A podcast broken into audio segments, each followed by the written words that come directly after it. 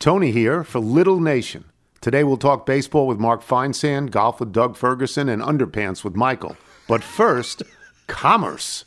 Being around sports media and a fan of, oh, my NC State Wolfpack for a lifetime has taught me that sometimes it's exploring the sliding doors moments and what if scenarios in sports that can be the best part of the fan experience. What if the Seahawks let Marshawn run to the one yard line with the Super Bowl on the line? Or could a coin flip have landed Magic in Chicago, Michael in LA, and made Charles Barkley the first black president? Enter Wondery's newest sports show, Alternate Routes, a weekly leap into the sports multiverse with former sports center anchors Trey Wingo and Kevin Frazier.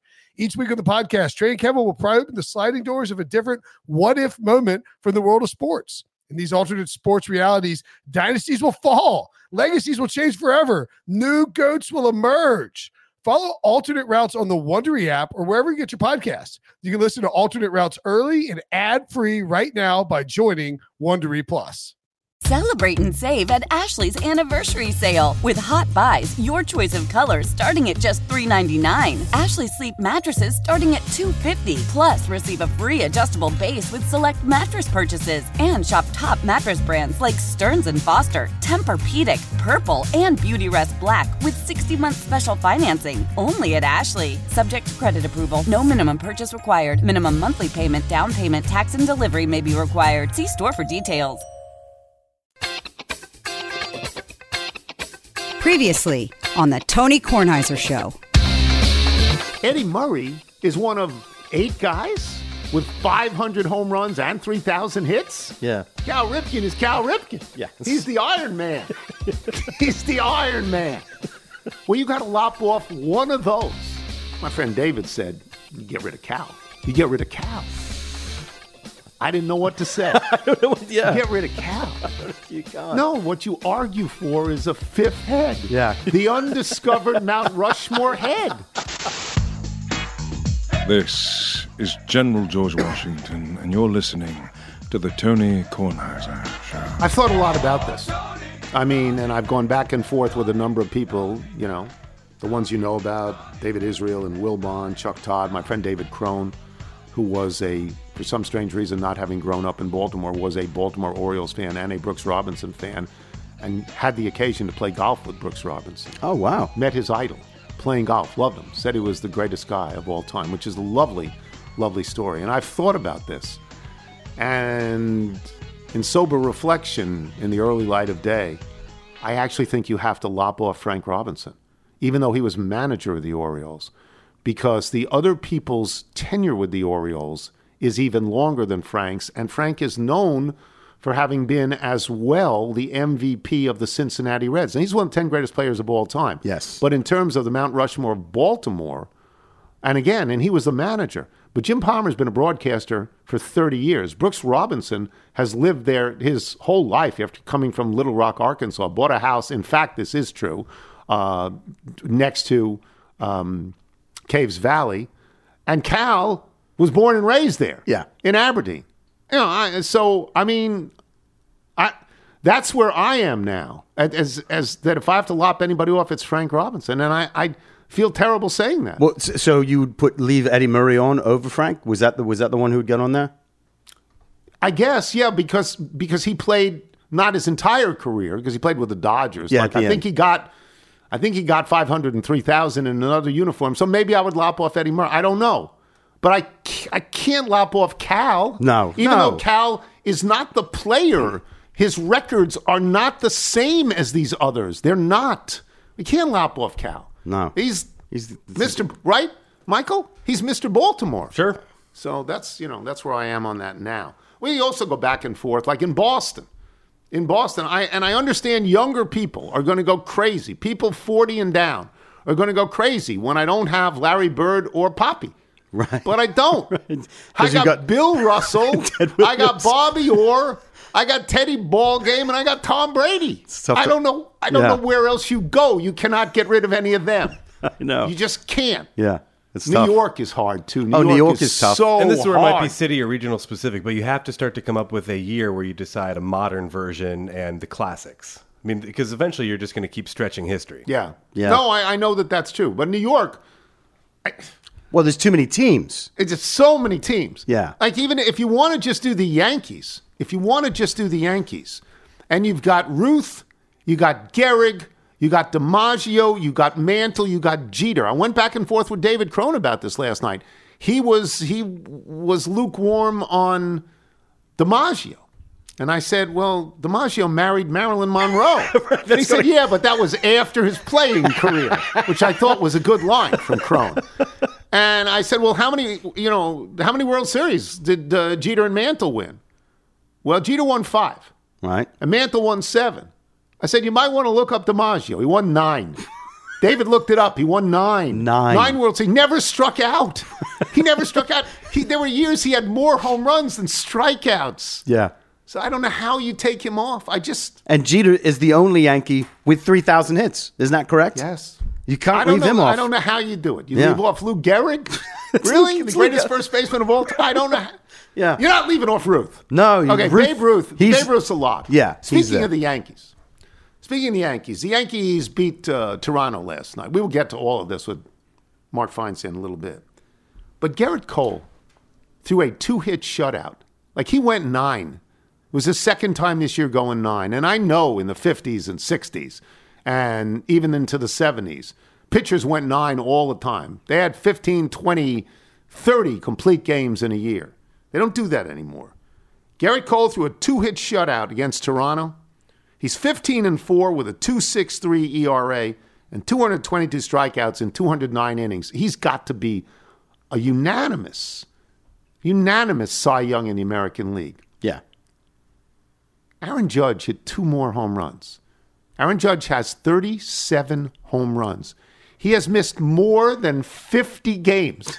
This is the greatest offensive performance in terms of home runs of all time. He's missed more than 50 games. He has 37 home runs. He could finish with 40. He got three, four games left. Sure. He could get to 40. He's been hitting multiple home runs lately in games. And if you look at them in the standings, what letter do you see next to the team?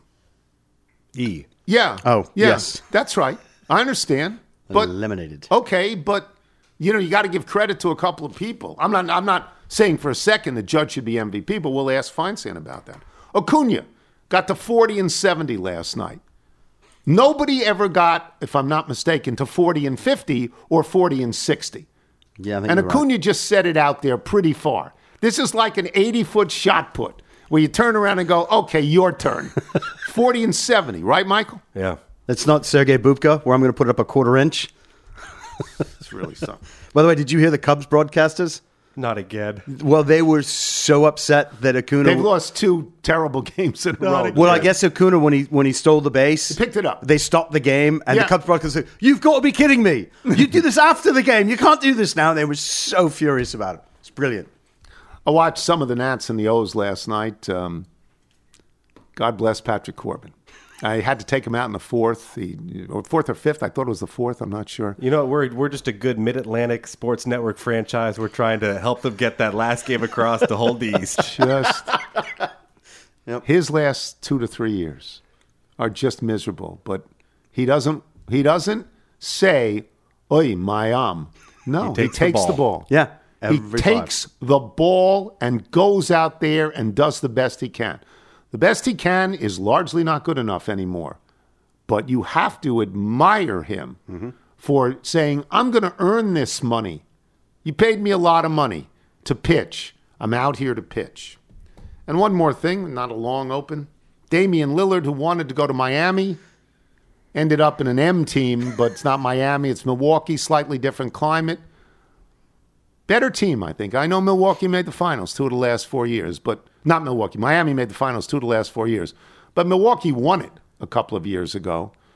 And they got Antetokounmpo. And they had to trade away Jrue Holiday to get Damian Lillard. But what surprised me was they are very close in age. Jrue Holiday's not in his 20s, I don't believe. Could you oh, look him up? sure. I think he's like 32, and I think Lillard is 32 or 33. So it's not a bad. That's not a bad trade, and Lillard will take over that position, and I think that makes Milwaukee uh, the favorite in the East, if not the favorite in the entire NBA. Until Lillard is a fine player, a clutch player. How Da- old? Damian Lillard just turned 33 in July. And so how about Jrue Holiday? Jrue Holiday? Closer than you think. Uh, here we go. Jrue Holiday, uh, 33 in June. Okay. Actually- so I mean, you're not. Wow. You know, you don't want to make this the mistake of trading young for old. Right. And they didn't do that, and that's that surprised me. So May, we'll, may I give one piece for the Ryder Cup? sure. Uh, I know we're, we have uh, Doug Doug coming on, Ferguson's on. on a little bit later, but for, for both teams, you have storylines that might be a little bit off the board. But for the Americans, uh, let's see if the impact of one very famous mental coach uh, makes an appearance. Uh, Oh, Julie yeah. We saw her at the U.S. Open and what she was able to do with Wyndham Clark. She was also helping another American who's had some issues. Uh, She used to of help Phil Justin Mickelson. Thomas. And then uh, I think the, the biggest impact might be felt by Eduardo Molinari, one of the Molinari brothers, who won the USAM here in the States, but has been this uh, quiet stat- statistician and has been helping a lot of the European players. But to try and see, he was originally brought in by Stenson, and Luke Donald uh, stayed with him. Kept him. But for all the balance back and forth of do you start with foursomes, which is alternate shot for us, or four ball, which is best ball, traditionally something that the Americans are better with, how does that affect the lead that you're able to build going into singles? And then all the data you're able to get from a golf course that some of the Europeans have seen a bit more than the Americans. How does that how do you set that up for the back nine in particular in terms of what do the tees look like, what do the par fours look like, a drivable par four or two? Uh, so again, these are not necessarily going to make the broadcast, but I think they could uh, be interesting to see if they have an impact on something that definitely comes down to, uh, you know, an individual me versus you type of mentality. Yeah, and we will, and we will have Doug Ferguson from the Associated Press on uh, later in the day from the site of the tournament, which is in near Rome. Near right? Roma, I think it's near Rome. Enjoying some cacio pepe, What is that? a, jo- a Roman dish. Oh, I didn't know what that was. I don't eat as well as my son or cook as well. I'm not nearly as smart. We'll take a break. Mark Feinsand. When we return, I'm Tony Kornheiser. Selling a little or a lot? Shopify helps you do your thing, however you cha-ching. Shopify is the global commerce platform that helps you sell at every stage of your business. From the launch your online shop stage, to the first real life store stage, all the way to the did we just hit a million orders stage. Shopify is here to help you grow. Whether you're selling scented soap or offering outdoor outfits, Shopify helps you sell everywhere. From their all in one e commerce platform to their in person POS system, wherever and whatever you're selling, Shopify's got you covered. Shopify helps you turn browsers into buyers with the internet's best converting checkout. 15% better on average compared to other leading commerce platforms. And sell more with less effort thanks to Shopify Magic, your AI powered all star. Shopify powers 10% of all e commerce in the US. And Shopify is the global force behind Allbirds, Rothy's, and Brooklinen, and millions of other entrepreneurs of every size across 175 countries. Plus, Shopify's award winning 24 7 help is there to support your success every step of the way. Because businesses that grow, grow with Shopify. Sign up for a $1 per month trial period at shopify.com slash odyssey podcast, all lowercase. Go to shopify.com slash odyssey podcast now to grow your business, no matter what stage you're in. Shopify.com slash odyssey podcast. Stay refreshed with Taste Salud, the ultimate hydration experience. Dive into the world of agua frescas, designed to elevate your day, boost your energy, stay hydrated, and unwind with Salud's on the go stick packets, each with just one gram of sugar. Exclusive for our listeners, enjoy a 10% discount on your first order with code TASTE10 at checkout. Visit tastesalud.com for the full selection. Taste the difference with Taste Salud. Cheers to health. This is the Tony Kornheiser Show. Tony Kornheiser Show. This is Natalie Hamilton, who's really, really good. And she sent us her original music. And this is a song called Unconditionally. Um, the her new album, which is Perfect Love, we will play another song from it. We'll play actually Perfect Love later in the show. The album is available at our website, www.nataliehamilton.com, and on all the streaming sites. Did you like her voice? it's, it's pretty good. Yes, It's pretty good. it's amazing. Wow. She plays in Mark Feinsand. And and the obvious question with three or four days to go in the whole thing, and things still up for grabs, and the Cubs still finding ways to lose no matter how many runs they score early in a game. Who do you have in the wild cards? What's your prediction, Mark? Well, I think the Marlins are probably the team I look at in the National League. They have tiebreakers over the Cubs and the Reds, so that certainly gives them an advantage. I think their schedule is fortuitous. I mean, some people look at the the Cubs Brewers series and say the Brewers don't really have anything to play for. But if you think the Brewers don't want to keep the Cubs out of the playoffs, I'd be surprised if that was the case. Um, you know, the Marlins, I believe, go to Pittsburgh after finishing their series with the Mets. So that's, uh, Yeah. you know, probably a Pittsburgh team that, yeah, I mean, everybody says love to play spoiler, but I'm guessing that most of the guys on the Pirates have their flights ready for Sunday night somewhere uh, and are ready to, to be done with this season. So uh, I would probably put the Marlins in the driver's seat right now uh, based on the tiebreakers and the schedule. Um, in the American League, well, I, I, let me. I'll stay in the National League. I thought the Giants were a pretty good team. How did they collapse like this and play their way out of it? You know, I think they were playing a little bit above their their weight class to begin with, um, and I think when you're when you're in a race and then all of a sudden, you know, because the the division was pretty close for much of the year. Yeah. Uh, it seemed like it was going to be an interesting three team race, and the Dodgers said, you know, not so much. Uh, we're we're we're the class of this division, and they just sort of ran away with it. Um, you know, I think the Giants are a, a good team, but I don't think that they're uh, any you know any more deserving or any more talented than, than the other teams that they're they're fighting against. And I just think they they kind of ran out of gas. About a week, week and a half ago, I remember we did this on PTI. Texas had lost, I don't know, eight out of 10. Um, Houston was leading the AL West, the best race in, in baseball. And Seattle, since the All Star game, was, you know, 73 and 2. And now Texas is in. Houston semi collapsed. Seattle collapsing, right? Yeah, and what a what a fascinating division that's been all year long. Early on, Texas, you know, jumped out to a lead, and uh, and then of course at the deadline they go out and get Scherzer and Yeah. Montgomery, and you're like, wow, they're really you know they're making a run here.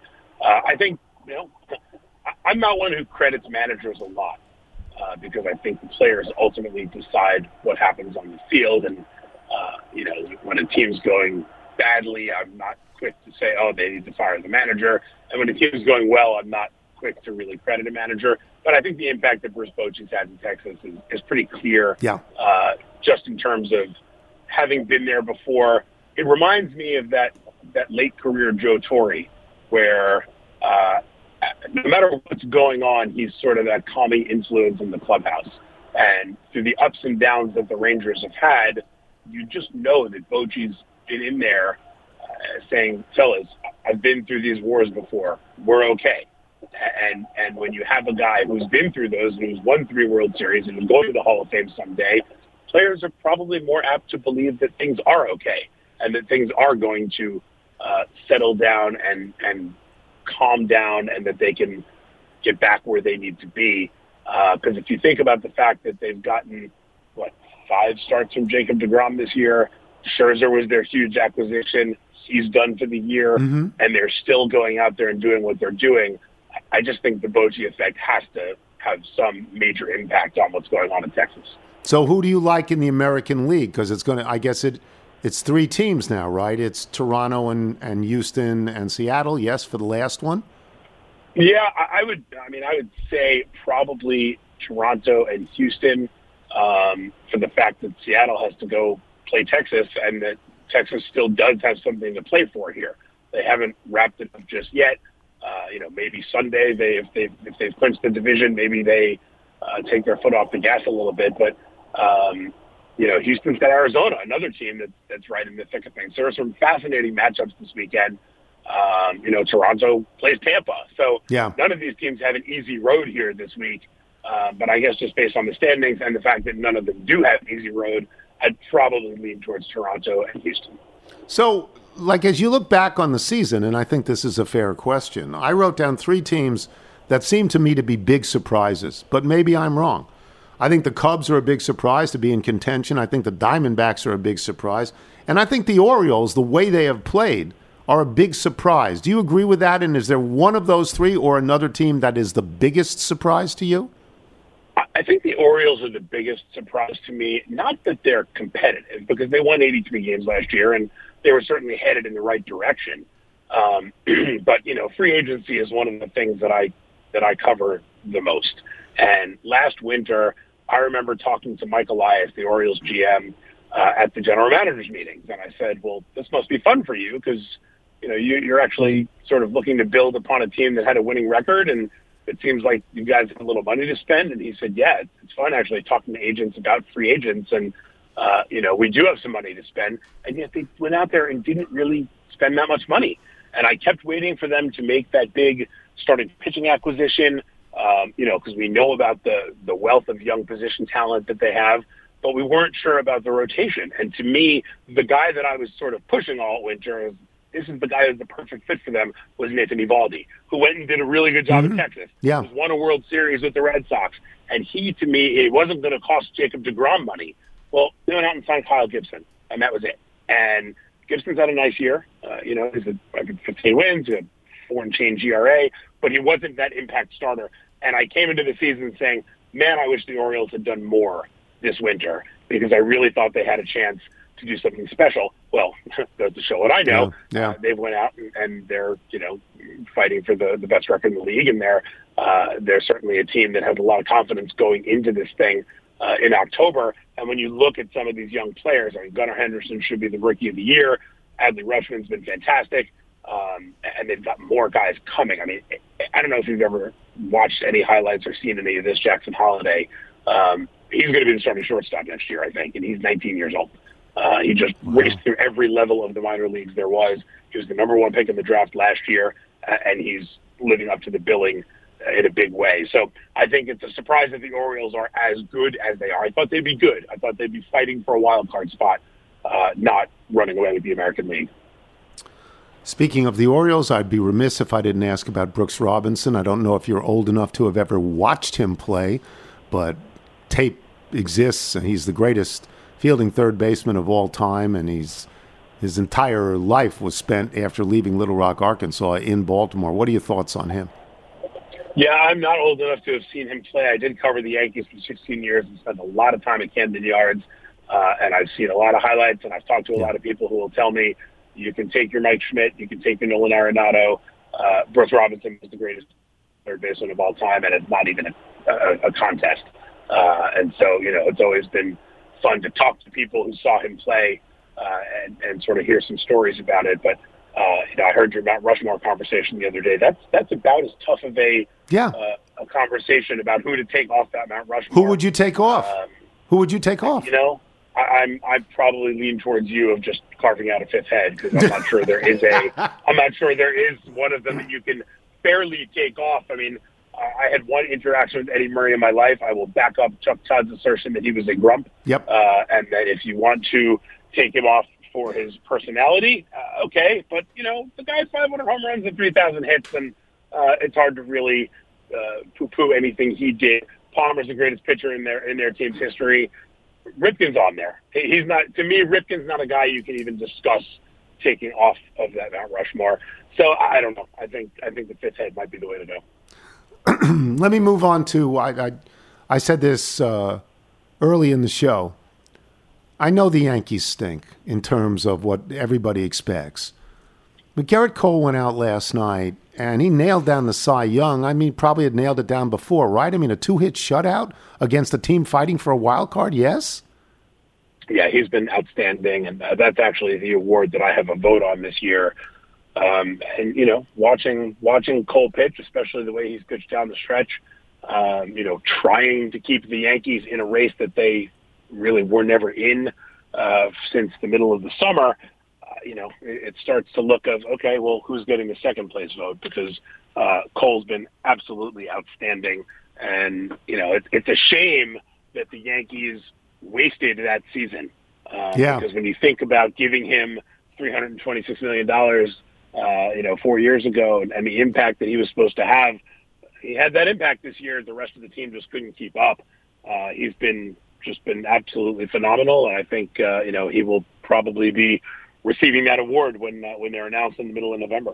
Who gets it in the National League? The Atlanta guy, Strider. Does he get it? I don't think so. His ERA is not even close to to three. I think. I think it's in the mid threes or maybe even the high threes. Uh, Blake Snell to me is the favorite there. I mean, he started out one and six with like a six and a half ERA, and this was his walk year. And everybody said, "Wow, he's costing himself a lot of money." Well, since then, I think he has a 1.2 ERA uh, over 26 starts. So uh, he's been nothing short of spectacular. Uh, again, a wasted season because Yep. the Padres couldn't do anything with it. Uh, it's actually pretty interesting that maybe two of the three biggest flops of the year, the, the Yankees and the Padres, to go along with the Mets, uh, are going to walk away with Cy Young winners in all likelihood. So, um, you know, you can't you can't blame those guys. But uh, I think Snell Snell probably wins it. I think uh, Justin Steele on the Cubs is having a, really nice year. He should be a top three guy. Uh, Kodai Senga, rookie uh, from Japan on the Mets, having a really good year as well. Uh, Strider's going to be up there just based on all of his his other numbers.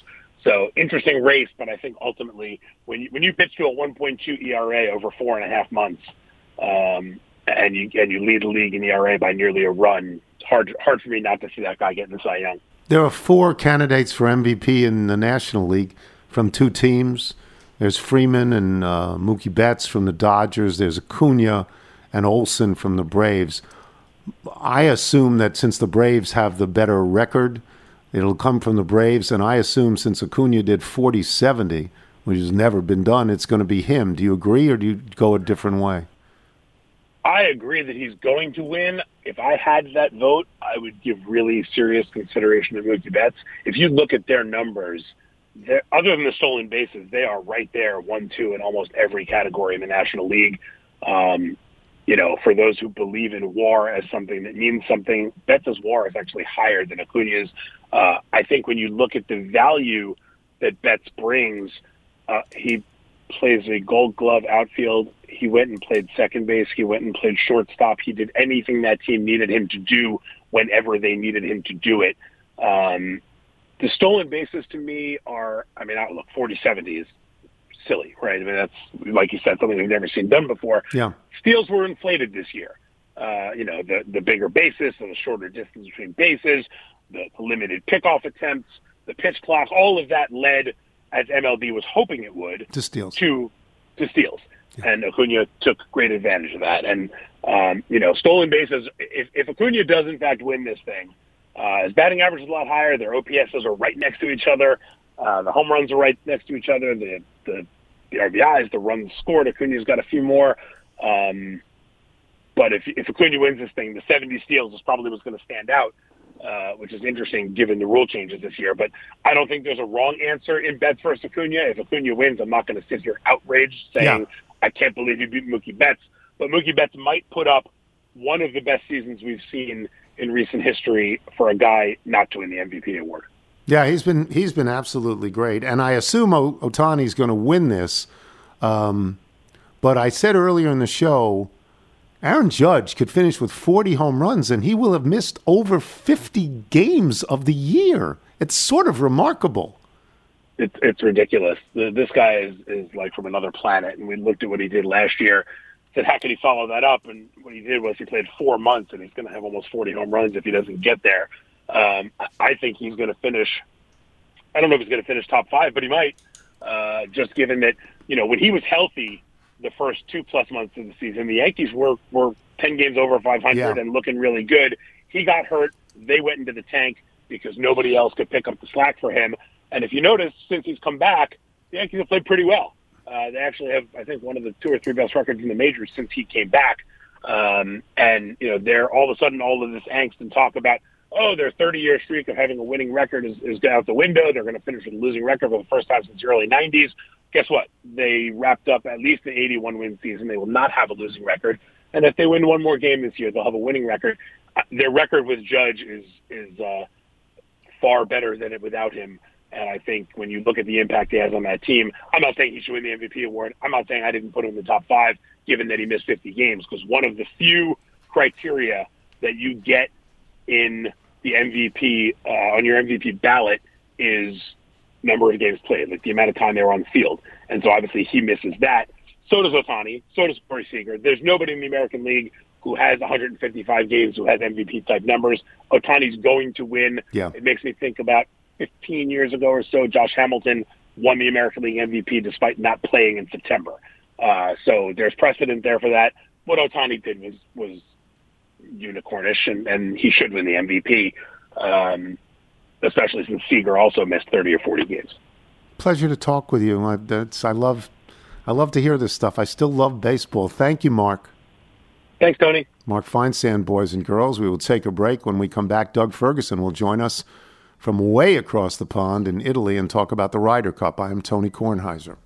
The national sales event is on at your Toyota dealer, making now the perfect time to get a great deal on a dependable new car. Like a legendary Camry, built for performance and available with all wheel drive, you can count on your new Camry to get anywhere you need to go. And with available features like heated seats and a multimedia touchscreen, you can stay connected in comfort and style. Or check out an affordable and reliable Corolla with a trim for every lifestyle, from the hip and agile sedan to the sporty hatchback. There's a dependable Corolla built just for you. Plus, both Camrys and Corollas are available in hybrid models, so no matter your style, you can drive efficiently and affordably. And right now, your local Toyota dealer has more vehicles in stock and is making delivery on new vehicles almost every day. So visit your local Toyota dealer and check out amazing national sales event deals on Camrys, Corollas, and more when you visit buyatoyota.com. Offers end April 1st. Toyota, let's go places.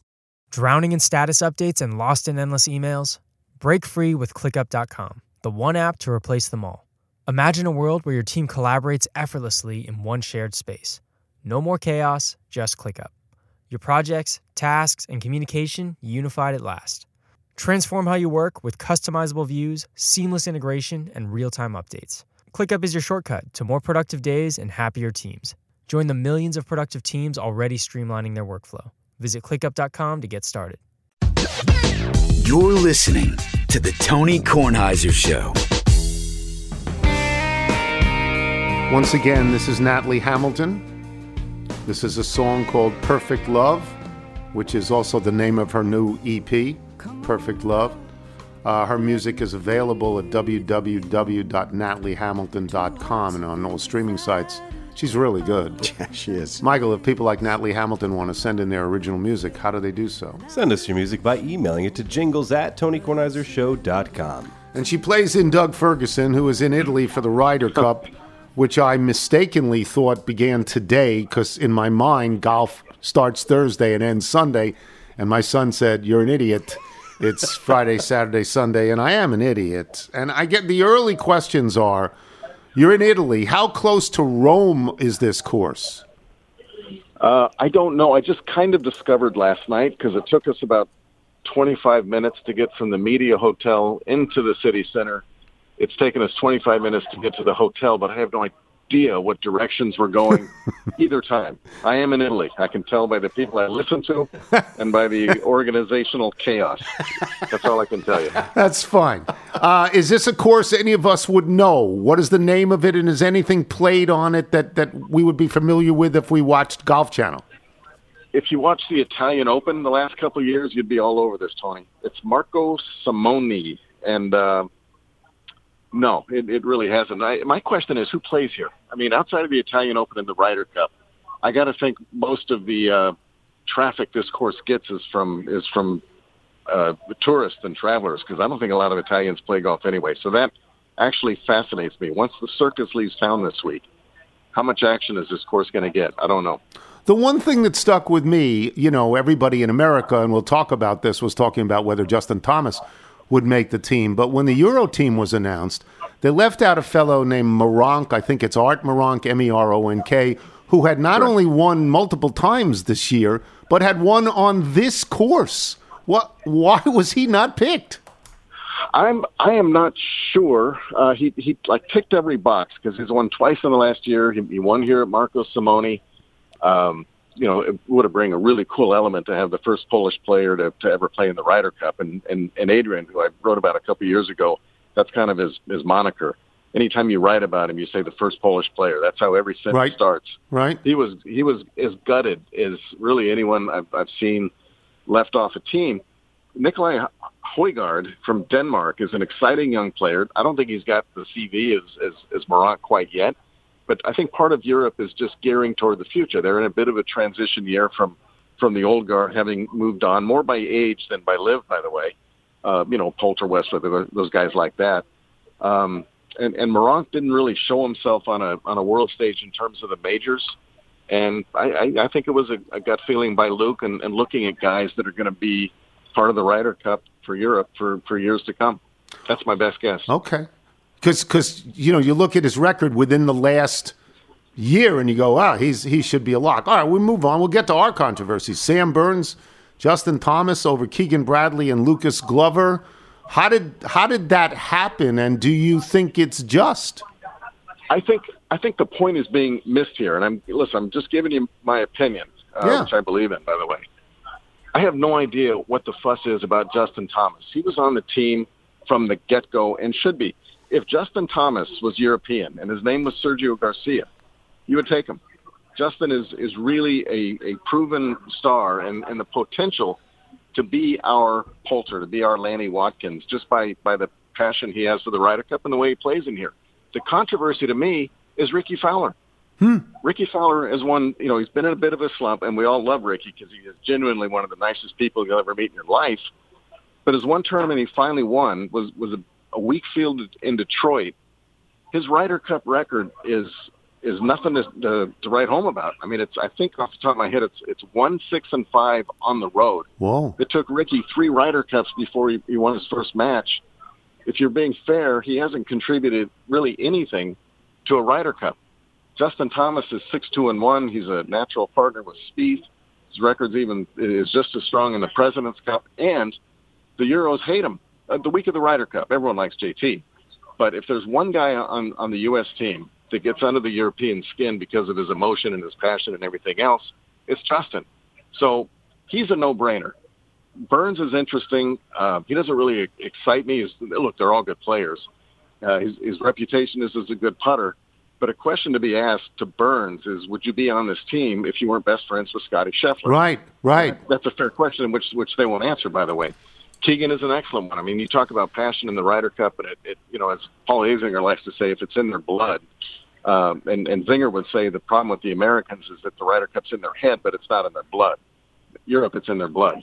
And Keegan, you can make a case that it it it courses through him. I mean, Keegan, I don't know if you know the story, Tony, but when he came home from uh, from losing in in Medinah, and that that bag, uh, his Ryder Cup bag, has still been unpacked from then, and he and he doesn't want to doesn't want to open it until until they win one. Well, he hasn't been on a team, so that that's just how much it means to him.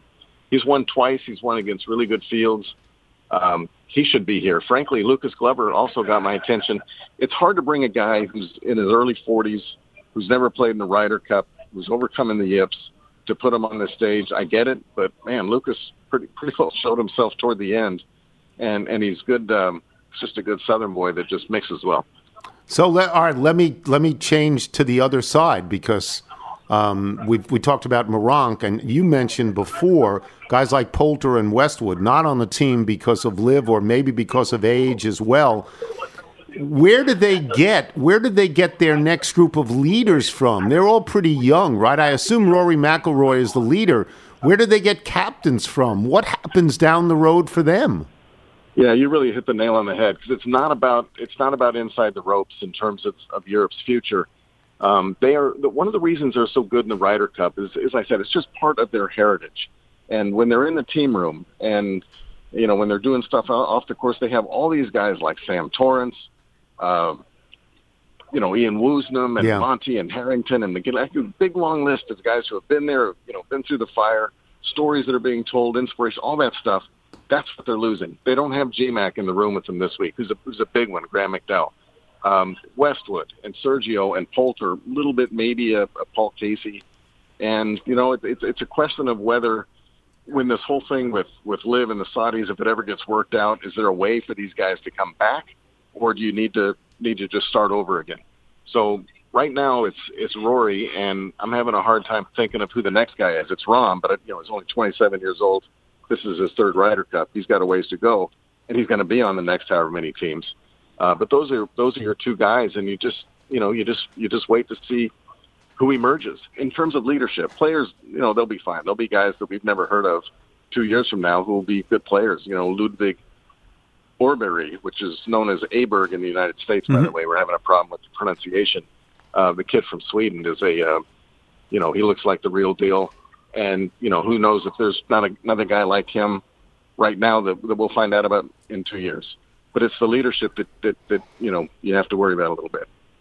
Um, let me get to a strategy question. My son was telling me that, that through the analytics of golf, the Euros discovered that the Americans from 125 yards and in, wedge play, are really better than the Euros.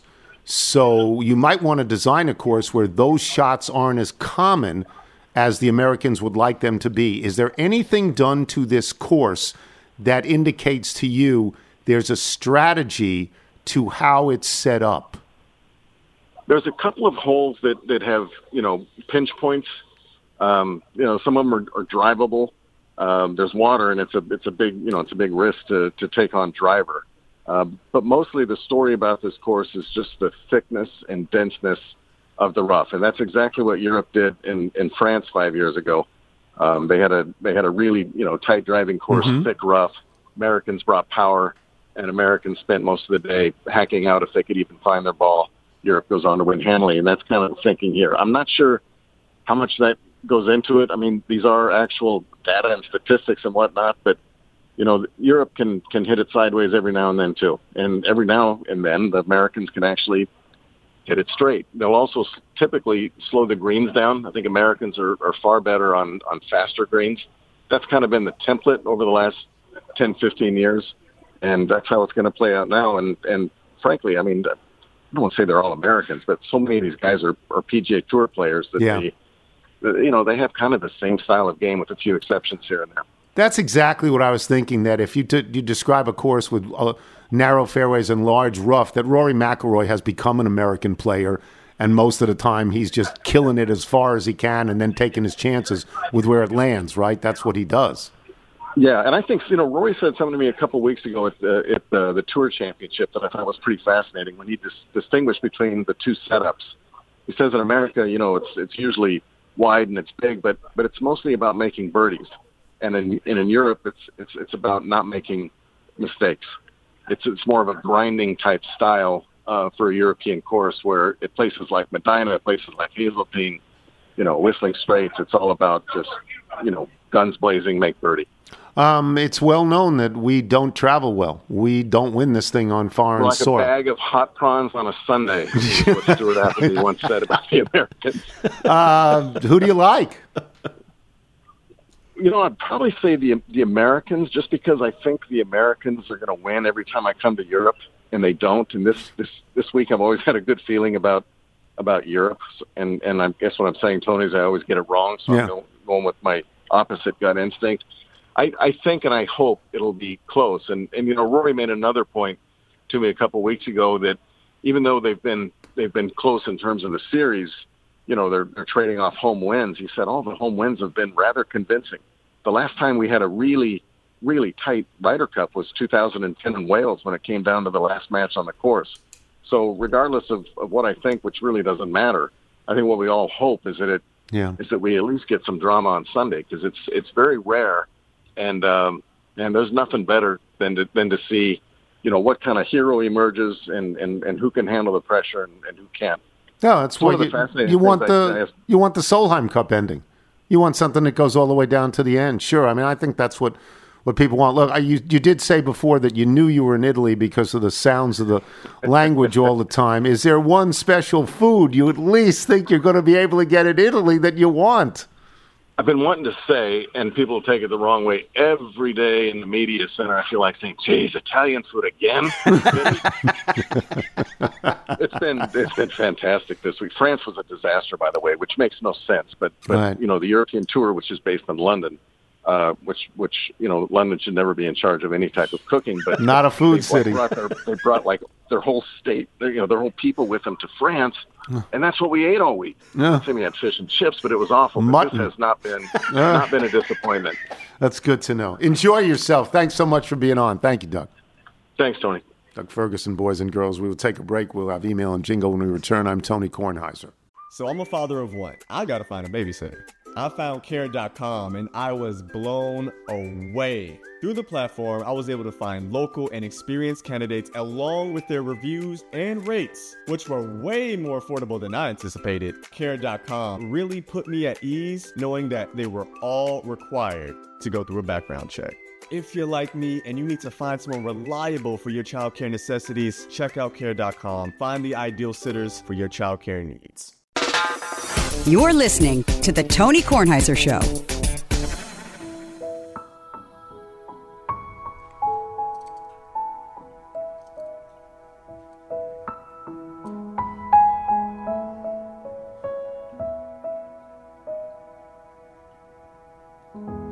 Here comes Tony's mailbag.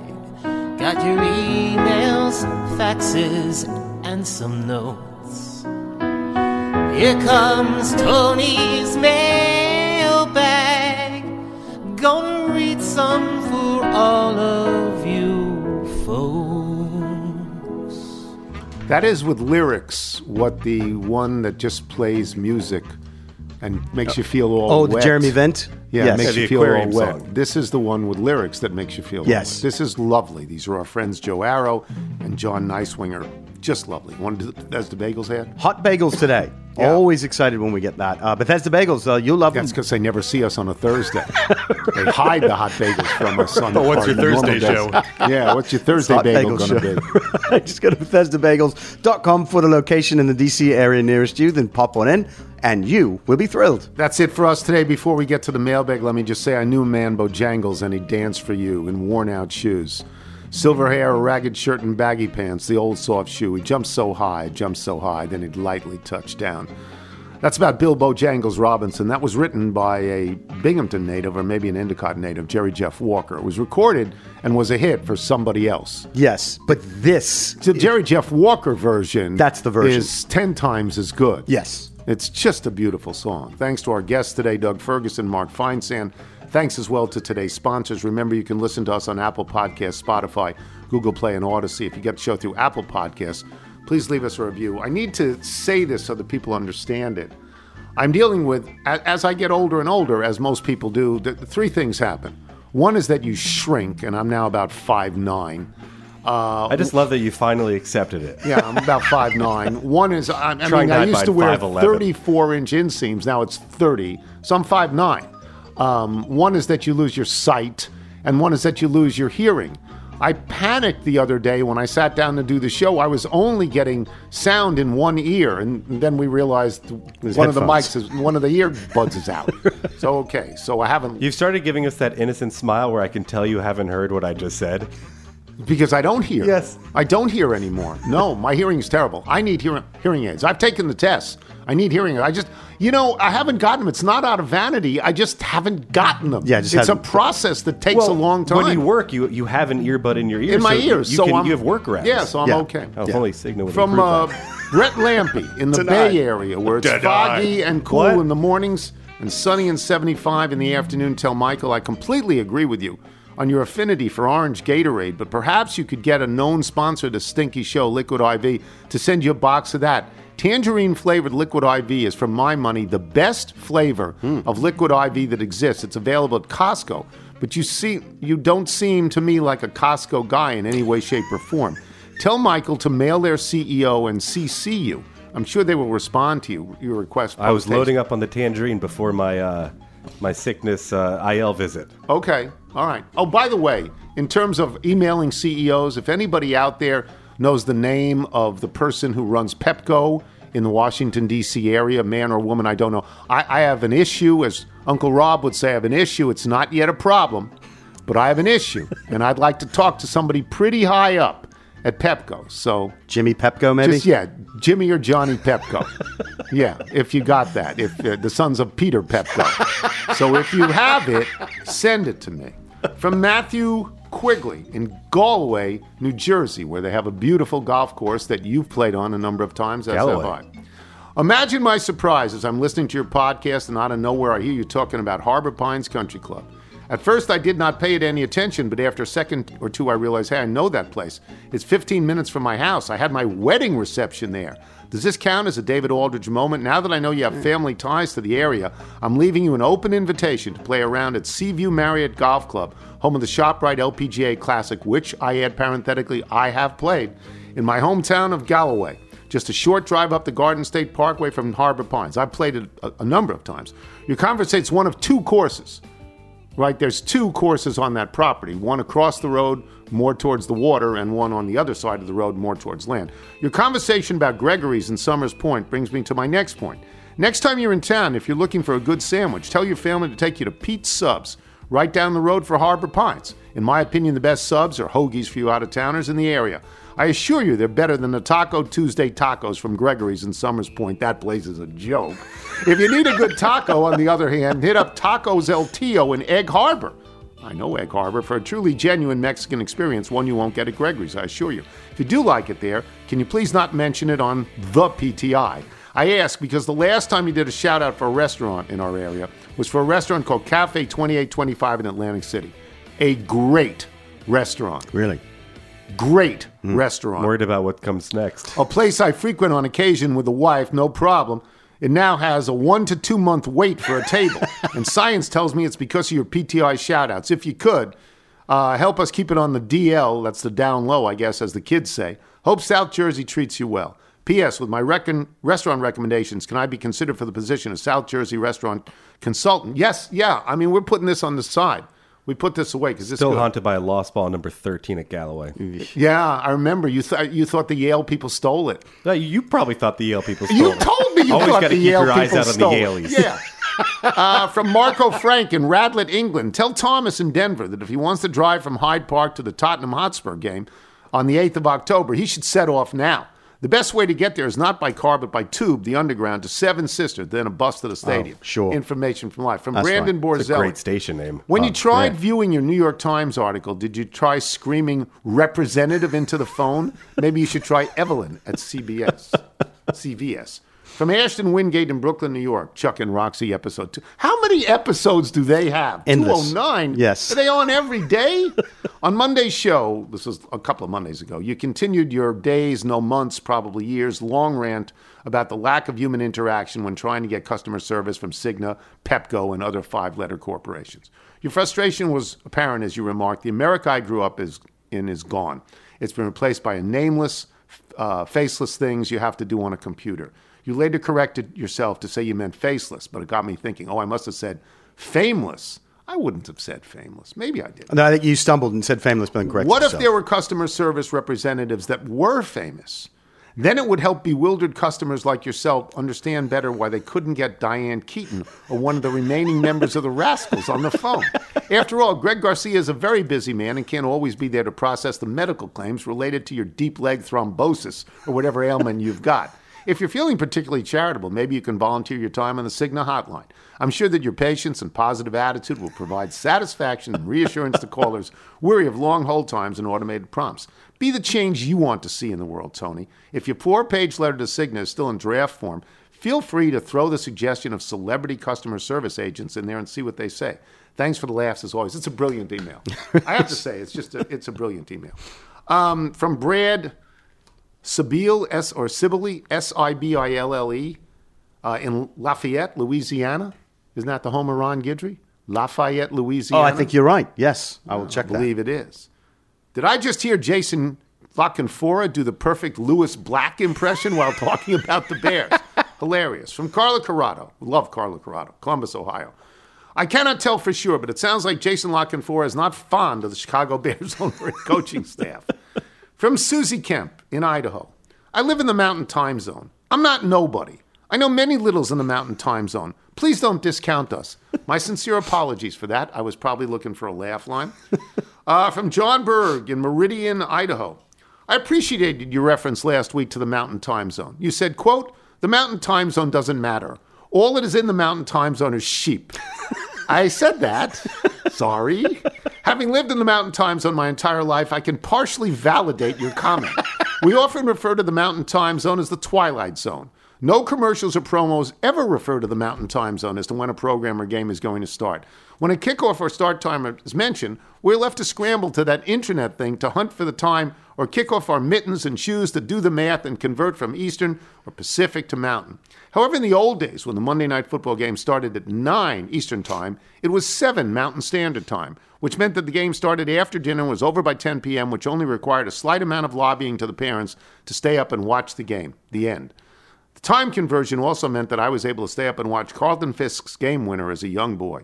What a great advantage. Regarding the sheep, most of those are in Montana. Wait, Ron Guidry, you had that. Yeah. Bill Pitcher, our organist friend from Quarryville. We love Bill. Pennsylvania, who writes top 50 on Chuck and Roxy. You think you get a lot of charity letters? My mother in law was incredibly generous and would generally write a check for five bucks to any organization that sent her one of the so called gifts.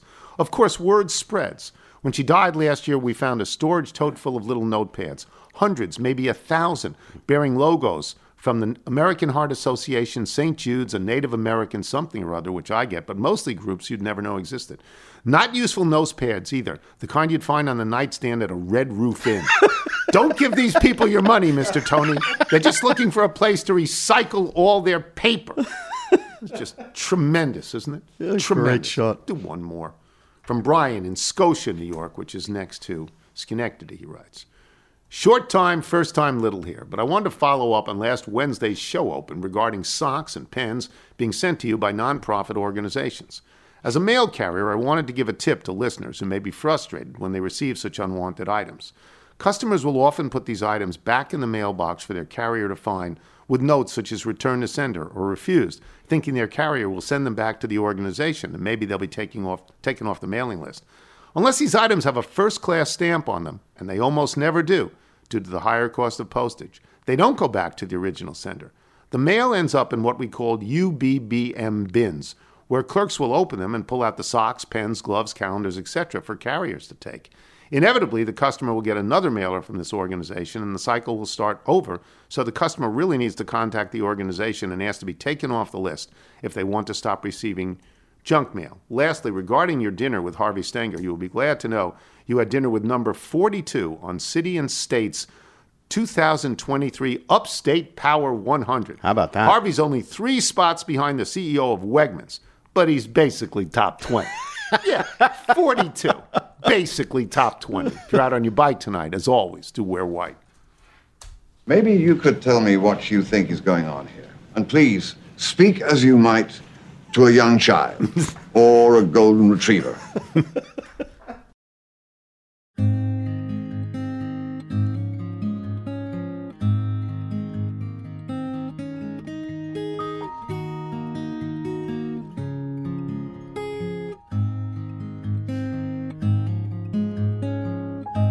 A child,